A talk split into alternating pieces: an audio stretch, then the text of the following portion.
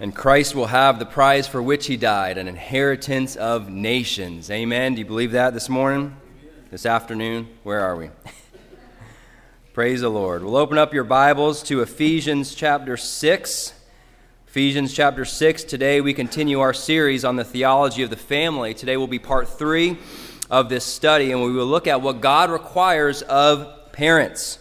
We're going to look at one text and we'll use that and sort of springboard into other texts as we cover uh, this topic. Ephesians chapter 6, I'm going to read verse 4. The word of the Lord says, Fathers, do not provoke your children to anger, but bring them up in the discipline and instruction of the Lord.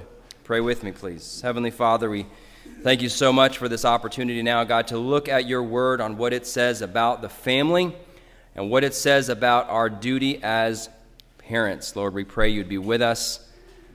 And Lord, that the words that I say would be what you have said in your word. Nothing more, nothing less. We pray. In Jesus' name, amen.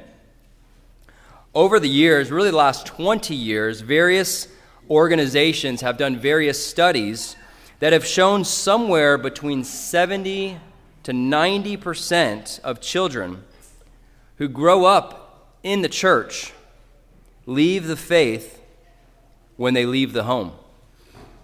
This is 70 to 90% of children who attend church regularly, grow up in a Christian home, and leave the faith which they really never had. These studies are undeniable, they're indisputable. Yet, churches have either completely ignored this problem or have tried to develop more pragmatic ways outside of Scripture to solve the problem. They're looking in all the wrong places for the solution. But what they don't realize, if you study history, is that great revivals have always had an element of reforming the family back to God's design. We just celebrated yesterday the Protestant Reformation. And even during that 16th century uh, Reformation, the reformers gave great prominence to the training and admonition of children.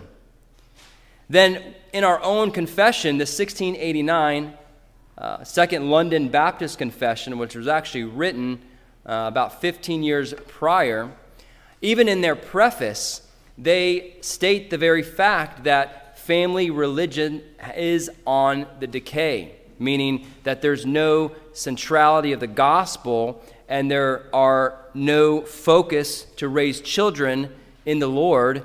And that is the problem of decay with religion of their time. And then the Puritans in the next century developed this even further, which paved the way for the Great Awakening. Uh, the church needs a reformation when it comes to the family.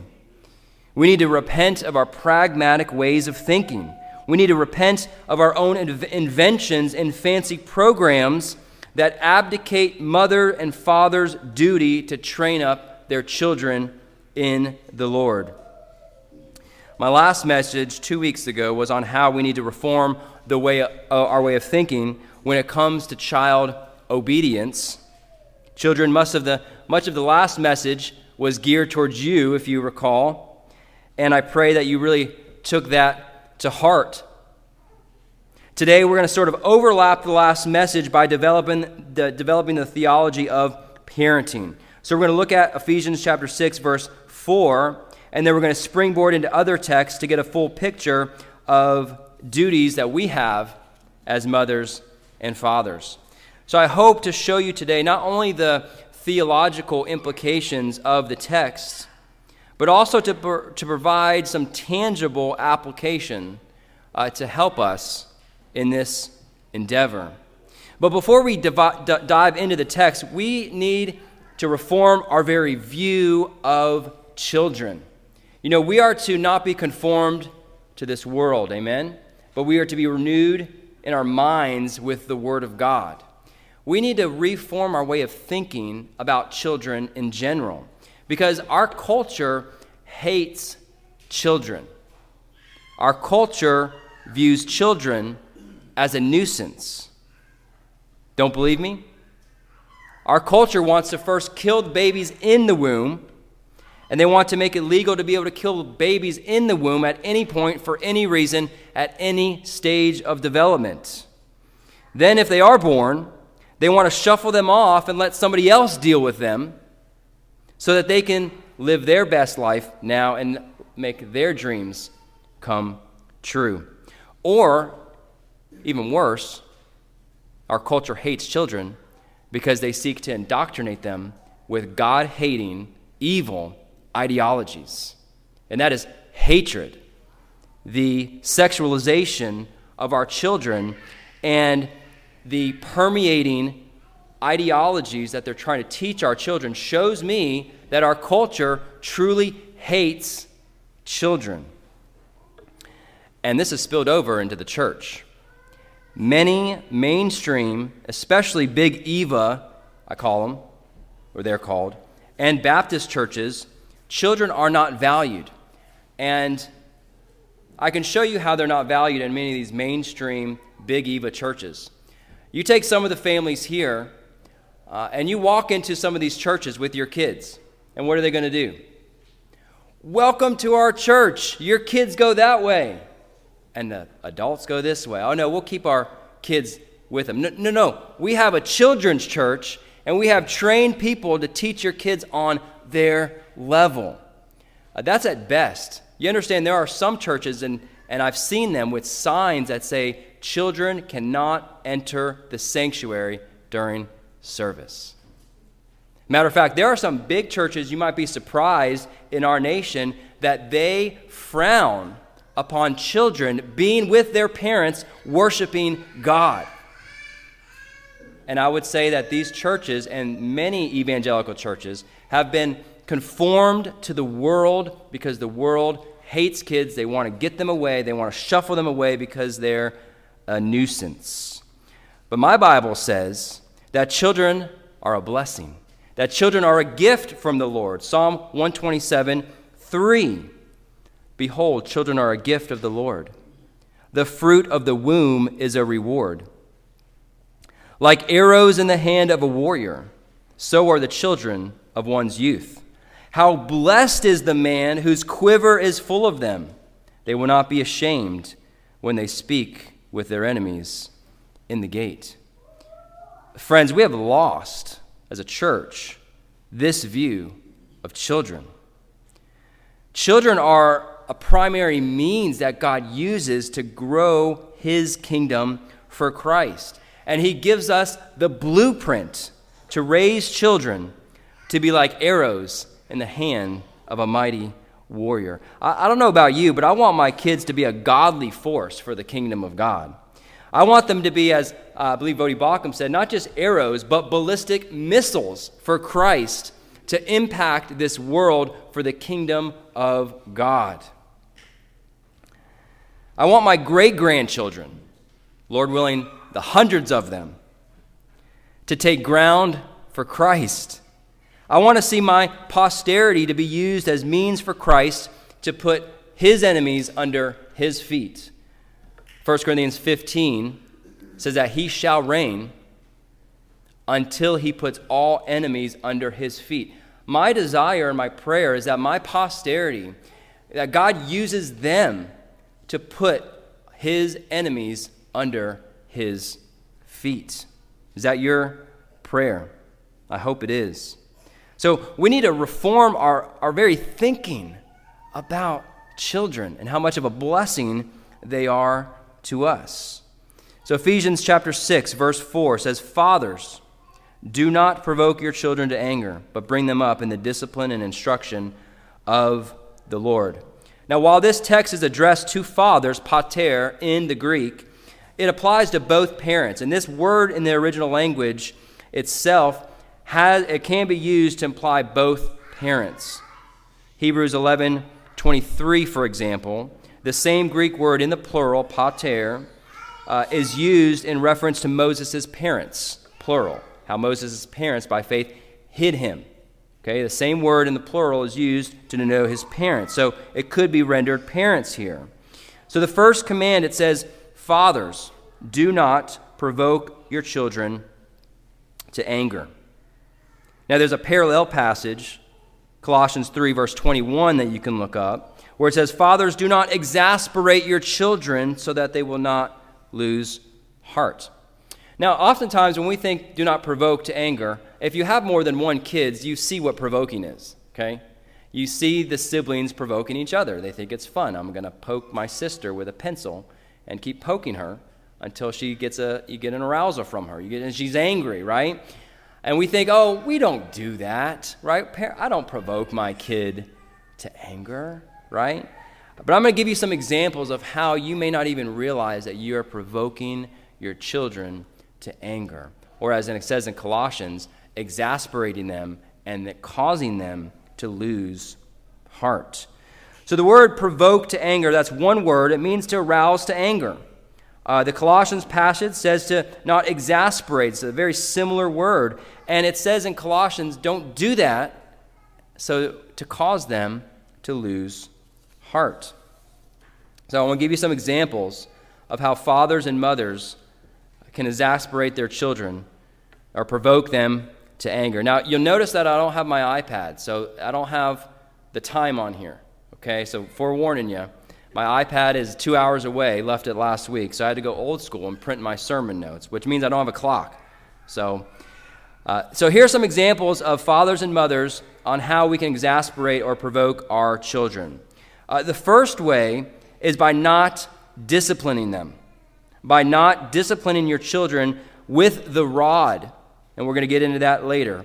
But by not disciplining, you will provoke your children. You will exasperate them. Now, modern parents think they're so wise. Hey, I don't need spanking, it's old school. Uh, and so, what happens, modern parents, they don't spank, they just yell at their kids. They're just yellers, right? They get so irritated enough where their kids aren't doing what they're told, so then they start shouting and yelling out of anger. That's how to provoke your child. There shouldn't be any yelling going on by mothers and fathers. Uh, but that most modern day parents, they just yell instead of spank, and I would say that's even worse, or that's, that is worse. That's how you frustrate them. And that's how you project your anger upon them. If you're yelling out of anger, guess what you're teaching them? You're teaching them how to be angry. You're coaching them to sin. So we should never do that. Uh, also, by not disciplining in a consistent manner. One day they fail to make their bed, you don't say anything. The next day they fail to make their bed, and the wrath of mom is upon them, right? They get disciplined, they get all their privilege taken away, and because it's all pent up, and you're provoking them, you're causing them to lose heart because they don't know what to do. They're walking on eggshells. Like, one minute, mom's letting me do this, the next minute, I get the wrath of dad. Like, what's going on? You're causing them to lose heart and even provoking them to be an angry child. Or by disciplining inconsistently between mom and dad. Now, this is big. This happens in a lot of marriages. Mom gives consequences for this, dad lets those slide, or vice versa. Dad gets consequences for this, mom lets those things slide. That's how you provoke your children to anger, to cause them to lose heart. Uh, you got to be on the same page, okay? Or if you don't, um, excuse me, fathers, you need to lead in this area, not be passive, passive okay? Fathers, I, I challenge you to be clear and concise on what you expect and giving consequences for disobedience. And ladies, wives, I want to encourage you to bring your parenting challenges to your husbands. You're at home with them, you see their sin on a daily basis, okay? Husbands, you're to lead in this area. It's not your wife's fault. It's not your wife's problem when the kids are misbehaving during the day. Guess what? If there's a problem in the home, it's your problem. Dad, it's your problem. So when your wives come to you with a problem, don't ignore it. Don't brush it off. Don't say, oh, just figure it out, right? It's your problem, Dad. So take that upon you. If there's a challenge at home with discipline with children, you have to take the lead and not put the load upon your wife. It's not hers to bear. It's not hers to bear. So take the lead. If it's your wife's problem, it's your problem. And now, wives, also follow your husband's lead here. Go to your husband, right? You need, your husband can see things that you simply cannot see, okay? Vice versa. Uh, but wives, follow your husband's lead. You do a, a great disservice by not keeping your husband's uh, uh, st- standards, if you will, while he's away. What I mean, what do I mean by that? Well, your husband's not there, and you know that your, your husband doesn't want this to happen, or your husband wants this or that to happen. When he's gone and you let that slide or don't, don't heed that, whatever it, it is, uh, it could be anything small. What you're telling your children, what you're showing your children, is not being submissive to your husband. If they know that dad doesn't want that, but mom just, he just, she's just letting it slide and let it, you know, it's, it's not a big deal, right? Don't be surprised when your kids then start to not be submissive to you because you're showing them how to not be submissive to your husband. This is how you exasperate and provoke them to anger. So, either by not disciplining or in an inconsistent manner. You can also provoke your children by disciplining out of anger. If you want an angry child, discipline them in anger. If you are spanking your kids while you are angry or frustrated, you are in sin and you need to repent. If you are angry when it's time to discipline parents, you have to stop. You have to take time away, take a time out, um, collect yourself before administering discipline. Another way to provoke your children, cause them to lose heart, is to criticize them publicly. Criticize your kids in front of their siblings. Criticize your kids in front of their friends, and you will cause them to lose heart. Another way is to show favoritism. If you're showing favoritism towards your siblings, you will provoke them to anger. And the Bible says that showing partiality is a sin. Now, I want to qualify that because we don't treat all of our children in the same manner because of their age or because of, uh, you know, their situation, uh, or if you have a more obedient and honoring child, they're going to get more privileges, right, than another one who's more obstinate. We're not talking about that. We're talking about blatant, overt favoritism, where everybody knows that little Sally Sue is dad's favorite, and she gets away with everything. But if I do something, then I get punished, but she can do the same thing and not get punished. That's favoritism. And we see this in the Bible with Jacob loving Joseph more than all his sons. He showed overt favoritism because he was the son of his old age, and he made you know the story. He made him a very colored tunic, openly showed him favoritism. And his brothers saw that his fathers loved him more than all his brothers, and so they hated him and could not speak to him on friendly terms. That's a way to provoke your children to anger by showing favoritism, and you have to guard against that. You got to guard against that. Another way to provoke your children to anger is to never be satisfied with their behavior. Many of us had parents like this. I know I did. Where it didn't seem like what, whatever you did, they had such high expectations. Maybe not both parents. I had one like that. It didn't seem like anything was ever met their expectations. And oftentimes, as parents, we can portray the same thing. If all of our communication to our children is always negative about what they have done or what they haven't done, then we are provoking them to anger. We want to help them and show them their sin. We want to show them those things and lead them to Christ. But we can't have our entire communication be a matter of fault finding in everything they do. We will provoke them to anger. Another way to provoke them to anger is to be a hypocrite, to be a bad example. You want to provoke your children? Expect them to do things that you yourself won't do. Yell at them the whole ride to church, and then put a smile on your face. That will provoke them to anger. Now, we're not perfect, moms and dads. I understand that. And if and when you do speak harshly out of anger, or if you yell at them, you don't go put a smile on your face when your neighbor calls or your friend calls or you come to church. You go to your children and repent of it. You go to your child and you say, Listen, dad knows that I spoke harshly to you and that I yelled at you. It was sin. And, and I know that I tell you not to do that. Please forgive me for doing the very thing that I tell you not to do. It was wrong of me to do. Not many parents, and it's only by the power of the Holy Spirit that you can do that. Not many parents want to do that, but you must, Dad. You must, Mom. Go and repent to your children. Ask them, Will you please forgive me?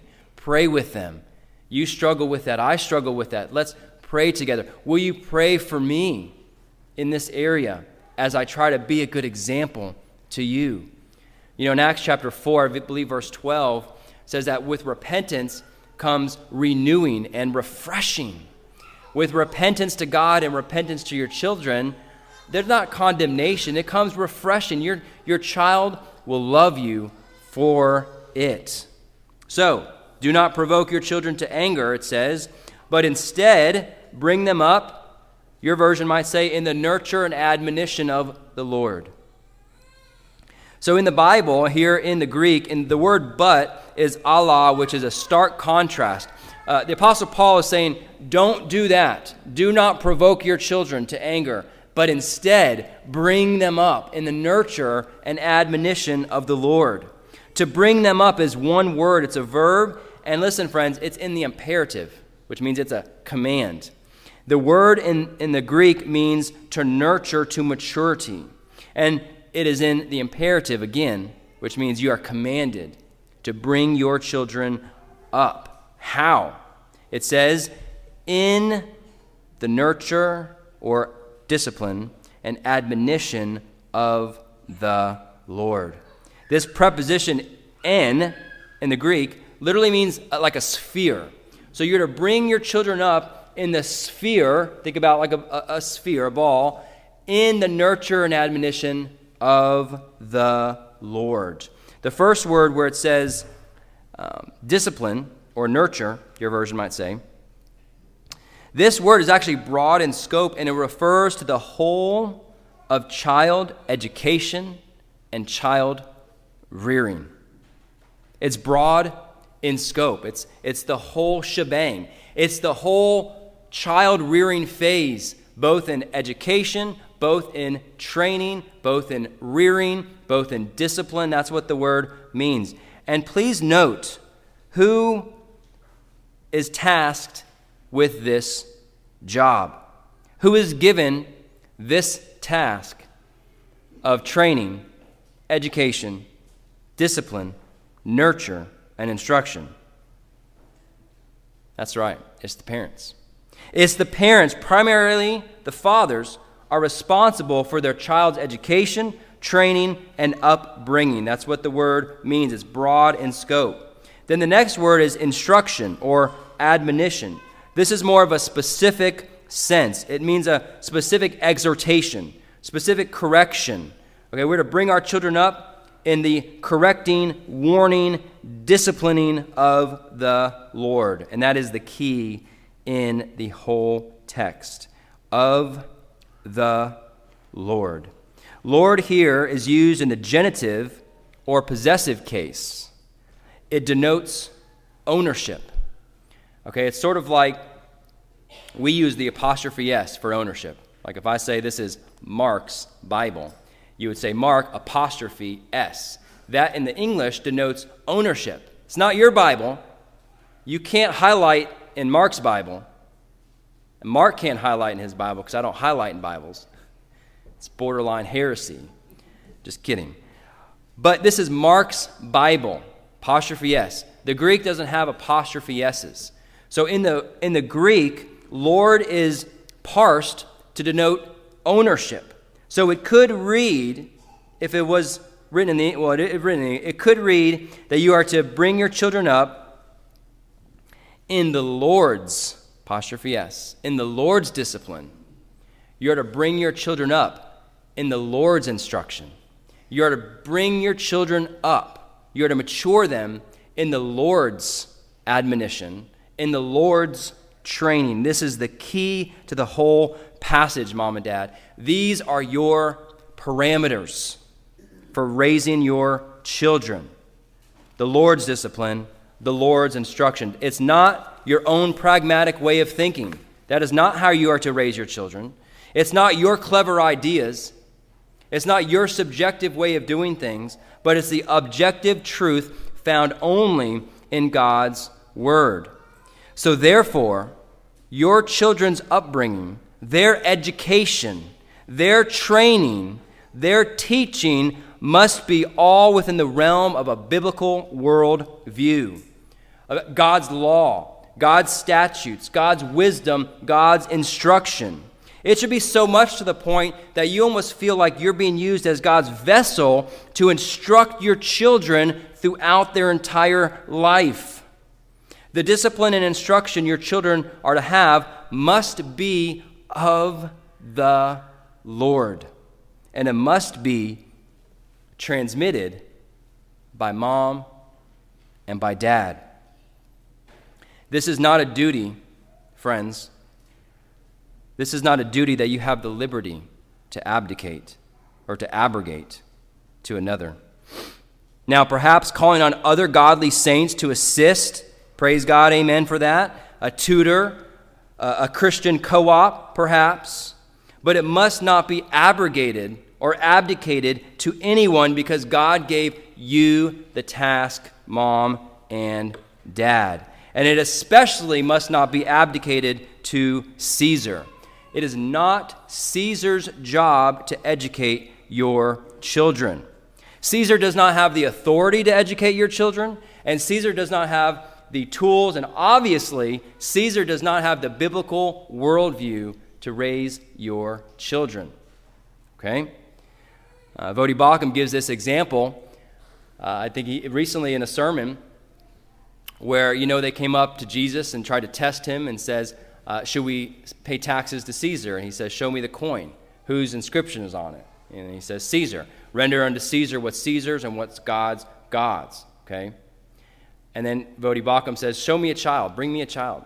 Whose inscription is on it? Whose image is he made after? God. So do not render to Caesar what's God's. Children are made in the image of God. They are not to be rendered to Caesar. Now, friends, this is hard in today's, uh, today's culture. I understand that. There are situations where people seem like they're forced to have to put their children in Caesar's school. And this is where I indict the church. It's incumbent upon the church uh, to come alongside parents who may feel like they have to use Caesar to school their children. It's our fault we ought to come alongside of them and help them in every and any way we can so that mom and dad can be the ones responsible for schooling and training their children. I mean, we send children away to godless institutions that teach them godless things, and I don't care if there are Christian teachers in the public schools. My, I have a, a, a relative that is a Christian. He's in the public school. He's a teacher but he can't teach biblical worldviews. He can't teach biblical things. He would get fired on the spot. And the whole idea that our children could be salt and light in the schools is a fallacy. It's not even what the text is teaching when Jesus in the Sermon on the Mount said to be salt and light in the world. Okay? Jesus said in Luke chapter 6, verse 40, listen, friends. He said, A pupil or a student is not above his teacher but everyone, after he has been fully trained, will be like his teacher. Who is teaching your children? Even if they might be a Christian, if they're forced to teach a God hating system, they're not above their teacher. They will be negatively influenced. And then we send them away to godless universities to be trained by leftists and Marxists who are very well trained and very articulate and are very well and are great at debating and influencing and convincing people who thought they believed in Christ that everything they believe is false and in shambles, and they ought to reject it. Uh, we have to be more discerning than this, friends. A recent study showed that the average child spends just 90 to 120 minutes per day with their parents. Out of 24 hours, 90 to 120 minutes. That's it. Yet on average, they're spending uh, four hours a day in the public schools. Now, that's spread out over a year, okay? It's usually six hours plus travel commute time, right? They're spending all that time away. But it's a two to one ratio. Kids in public schools are in a two to one ratio. Not to mention, oftentimes in homes, there's a lack of quality time with their parents during those 90 to 120 minutes. And furthermore, teenagers now, on average, spend 4.1 hours per day on social media, which I don't think they're in the Christian, godly influencing circles on social media. Children in public schools will spend almost 9,000 hours before they hit ninth grade being taught God hating, evil ideologies. And we wonder why our culture is the way it is.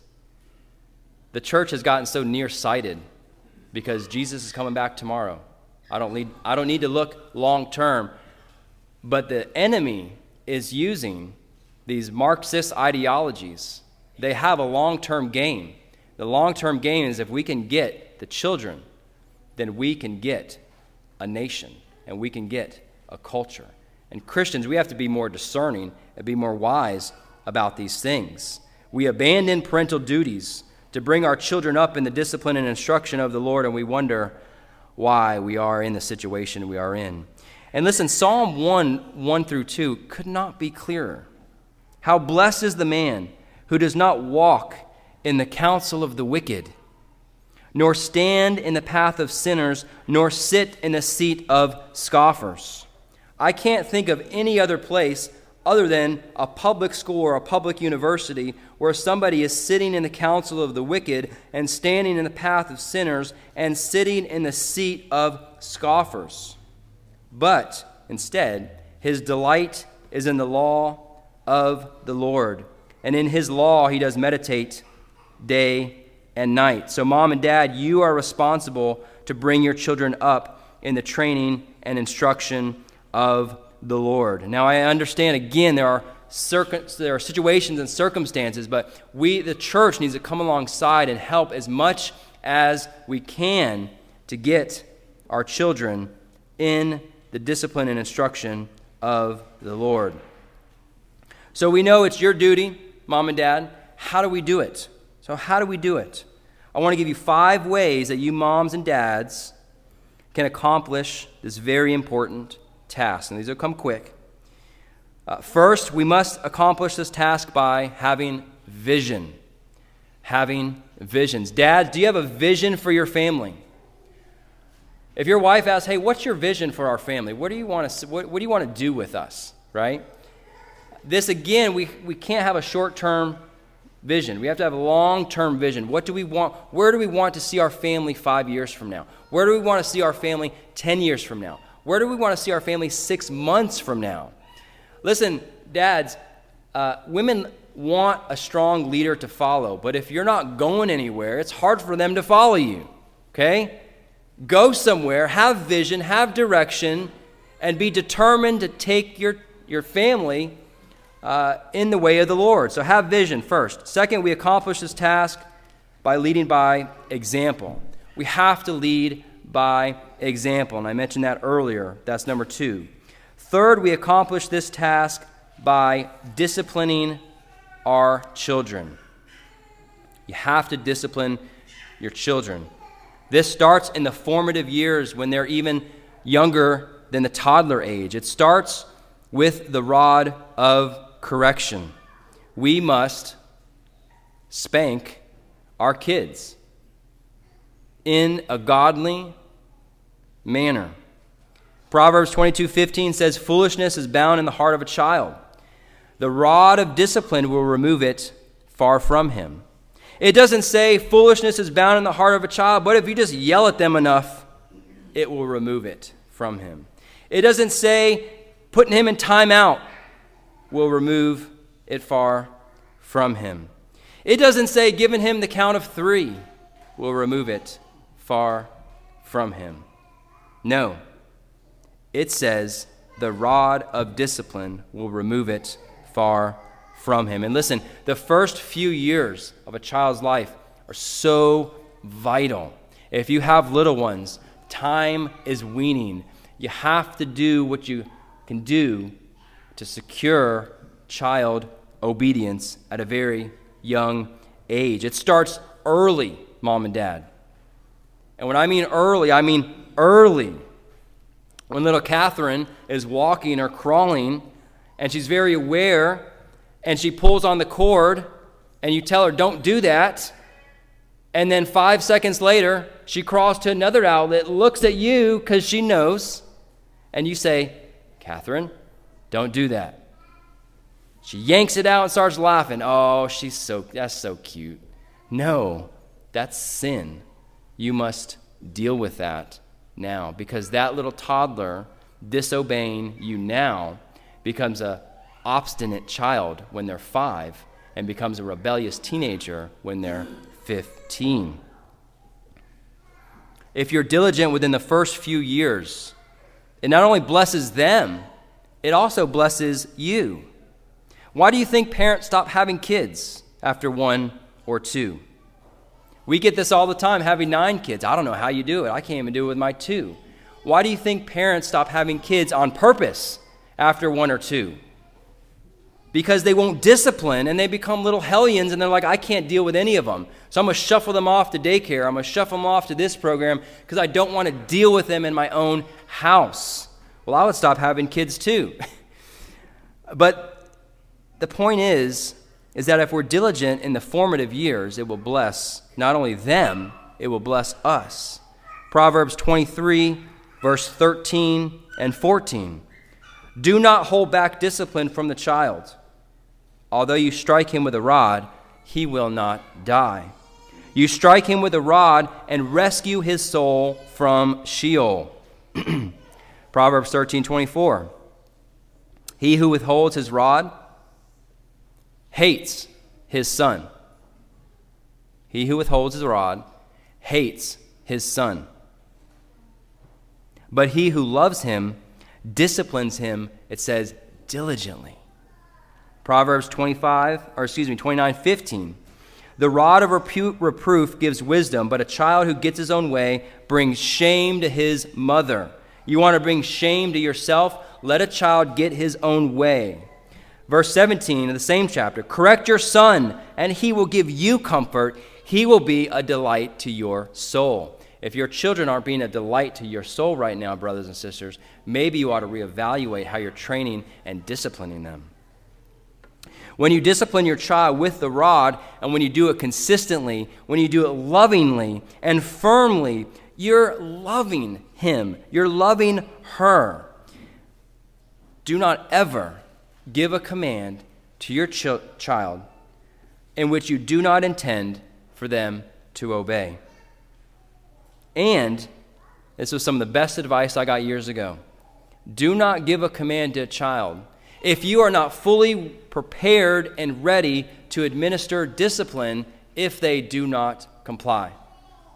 How many times do we just utter out commands, knowing that, oh, I'm not the time or place to utter discipline, and they just continually disobeying? What you're doing is you're actually coaching them to sin. When you tell little Sally, Sally, come here, and she looks at you and then continues to do something, Sally, I said, come here. And she comes, you didn't win. You just lost. You just taught your child to break the fifth commandment. Mark, you're being hard. This is what God's word says, friends. You're teaching them, I only have to obey when mom gets those veins in her neck and she says it to me for the second time. That's when I have to obey. You just taught your child to break the fifth commandment. When you tell your child to go take out the trash, and they say, Why do I always have to take out the trash? Why can't Betty take out the trash? And you don't deal with it, and you just say, Because I said so.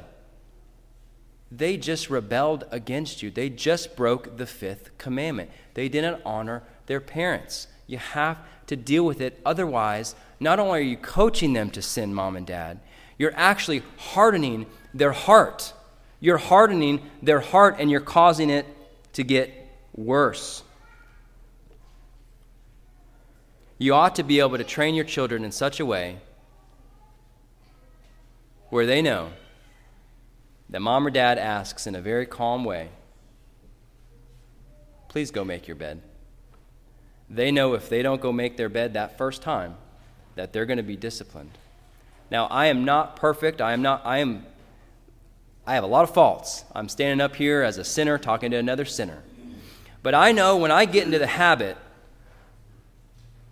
of having to give them that, that really um, serious look and ask in a certain way because they know, okay, that now he's going to discipline if I don't do it, then I've just undermined all my parenting. If they don't do what you tell them to do, while you say it in a calm demeanor, you know you, they have your attention, and you ask them to do something calm, and you have to ask two and three times, and the level of frustration gets up, you're just hardening their heart and coaching them. You're coaching them to sin. It is unacceptable to allow even a toddler, even a toddler, to willingly disobey their mother or father. And God holds you responsible by letting them get away with that. God holds you responsible. I guarantee you, and children, you can you know this is true. When your parents give you a command and you act like you didn't hear them because they said, go put your shoes away, go take out the trash, whatever it is. Parents, if you don't administer some sort of discipline there and just give an excuse, oh, they must not have heard me, or they must be not thinking. Listen, your, your children need to learn to heed the words of their parents, whether they're asking to take out the trash. Because I guarantee if you would have said, quieter, come take out the trash so I can give you some ice cream I guarantee that they would hear that from across the other side of the house and come running. Why? Because they hear ice cream, right? We need to teach and train our children to honor their parents in such a way that they do the same thing even when there's no ice cream attached. So your children hear you, okay? Don't excuse them for not because they, they're, they're hearing you. But this also will allow bitterness if you continue to allow them to sin and don't deal with the discipline issues. Now, the whole purpose of discipline, friends, hear me on this. The whole purpose of your discipline is not to correct their external behavior. If your whole motivation for disciplining your children is so that they just behave better on the outside, you've missed the whole point of discipline. The discipline that you are to administer, according to the Word of God, is not to have better external behavior, but is to draw out the heart. It's to draw out the sin in their heart. Proverbs 20 and verse 5. A man's heart are like deep waters, it says, but a man of understanding will draw it out. That's what our discipline is aimed. We're not disciplining. You shouldn't discipline because you're irritated with them. You should never discipline because they're frustrating you or embarrassing you. That should never be the aim of your discipline. Your discipline must be to get to the heart. You must discipline out of your love for them, that you want to see them come to Christ. So you discipline them and you show them here is where the blessing is, Sally.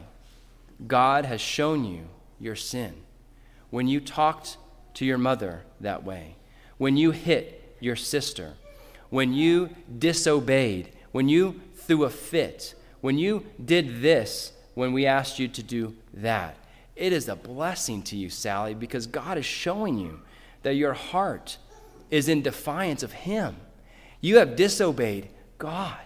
And now, as your father, I must administer the rod. I must spank you for being whatever it is.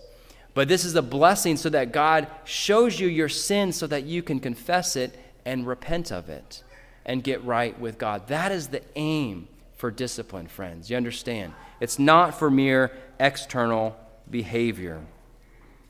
So we must discipline. But not only discipline, friends, we must set up our children for success. We must also train our children. Okay? Because it does no good to discipline with the rod if we don't tell our children what we do expect of them. We have to be clear here's what we expect, and we have to train our children and give them an opportunity to practice what it is that we are telling them. We can provoke our children if we don't set expectations for them up front. You know, I used to play baseball, and we practiced a lot. And when it came to game time, our coach told us what he expected, and it was what we practiced on. If we're never practicing with our children, we're setting them up for failure. And we might administer discipline, but we're provoking them from anger because they don't know what to expect. We have to train our kids off the field. You get what I'm saying? So, for example, church, it's game time for your kids, right? This is game time. Uh, you know that you tell your kids, right? You're going to sit, you're going to be quiet. But do you train them outside the field? Do you train them off the field? Not only do we want our, our young ones to sit still and to be quiet, but we also want to train our kids as they're getting bigger to give God their ears, to give God their mind. Because a 10 year old can sit here and not listen to anything I say, and it would be like the seed that's sown on the rocky path, that the enemy comes and swoops it up. So we want to train them to listen with all of their mind and to give their ears to God, to the preaching of the word. We want to train them at home to do that. So very early on uh, with our children, we would train them, and I'll say, Dad, a dad would say, Come to the living room, set up chairs. We're going to pretend we're in church. We had a training time, and I would give them rewards for it. I put on a sermon for them to listen to. Now I want you to pretend, kids, that you are in church. Here are the three things I expect from you. You stay in your chair, you keep your mouth closed, and keep your hands to yourself. That was like the three things. And I'd practice from the age of, I don't know, 18 months, two years, and a precept upon precept. We practice and we train. Whatever challenges you have, maybe it's the grocery store, if, if anybody goes into the grocery store instead of doing the Walmart pickup. If you have a challenge with the grocery store, have a time of training at the home. Okay, kids, here's what I expect from you. I did that after one of our children. Uh, and again, I'm not perfect. I learned this from another mentor. Okay, I'm just passing this along. Uh, I would practice, I had three rules going to the grocery store with my little one. You don't touch anything, you don't ask for anything, and you smile and say hi to the workers. Those are my three rules. If they broke any of their rules, even if they were two years old, they knew that they were going to get a spanking from dad. And guess what? That was a blessing to my wife for them when she had to go to the grocery store then she had trained kids that weren't grabbing things, asking for everything in every aisle, and then throwing a fit when they don't get what they want. You've seen those kids at Walmart, right? So we have to train our children on what we want them to come. Even sibling, you have sibling challenges? Train. Here's a situation. Okay, Johnny, not you, Johnny uh, little Johnny, make sure, okay, pretend sister just took something from you. What do you say? You don't take it back. You don't, you know, yell at her. You don't come running to mom. You ask nicely, may I please have that back? And you practice. If it takes 20 minutes, you practice. Train your kids, set them up for success. So, the foundation of nurturing our children in the Lord, the foundation, parents, is securing child obedience. You've got to secure it. Secure it early. And if you have older ones where you haven't secured obedience, what do I mean by securing obedience? It means you're not afraid to ask them something because you're afraid of their response. I don't care how, how old your child is. If you're afraid to ask them to do something or afraid to say no to something, you've got a problem. That's a flag. That's a, one of those warning lights in your car. If you have an older child and you're afraid to say no to this thing because you just want to pull back or do something else, and you're afraid they're going to rebel, then there's a problem with the heart. You haven't geared your parenting to the heart. If you're afraid to tell uh, your three year old or your four year old that they can't have X because you're afraid that they're going to just fall over and have a fit uh, or whine or complain or whatever it is, then there's a problem. We haven't secured obedience in our children. We must do that. So, number four, we must accomplish this task by systematic discipleship and training. Systematic discipleship. So we set the foundation by securing obedience. Then we have systematic discipleship and training. This is where we train their mind in the things of the Lord. This can't be flippant, can't be off the cuff. Dad, we're talking about their souls here. You have to have some sort of systematic discipleship and training in your home. Deuteronomy 6, verse 7 You shall teach them the laws of God diligently to your sons. This implies that there's a systematic way of teaching the great truths of God's word to your children. And you can look up, if you're taking notes, Deuteronomy 11, verse 19 to 21. It's the same thing. You're teaching your kids all throughout the day. When you lie down, when you rise up, writing them on the doorpost of your house. Uh, this implies there's a systematic way of teaching and training your children in the scriptures. You should be doing this so much so that if your house was pricked, it bleeds Bible. Okay? Have you spent time formulating a plan on how you would train and disciple your children? Dads, have you even integrated your, your wife's homeschooling into that plan so that it's, there's a succinct, there's a, there's a vision? Now, we're not going to do it for you, but what we have done and what we will do is provide you tools to do it. This is why we have the catechism. This is a tool for you to use to systematically disciple and train your children. When I send out my Monday message with Mark, the Sunday sermon text is on there. How many of you look at that? Pull it up that night for family worship. The sermon text is going to be on Ephesians 6 4. Kids, let's read it. Let's talk about it.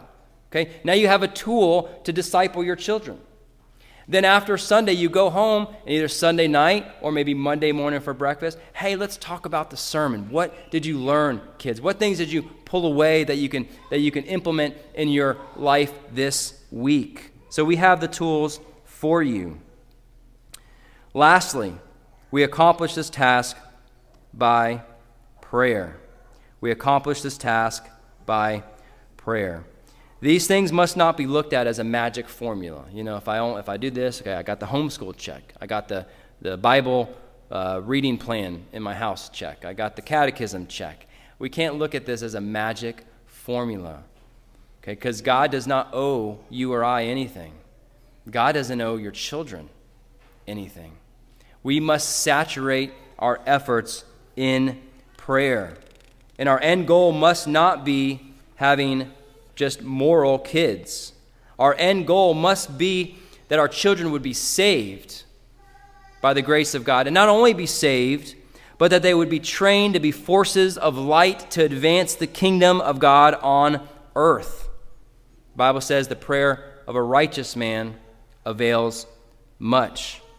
So while God does normatively work through families to pass down the faith, we must not presume upon God's grace. We must not think, since I'm a Christian, then I can assume God's going to save my children.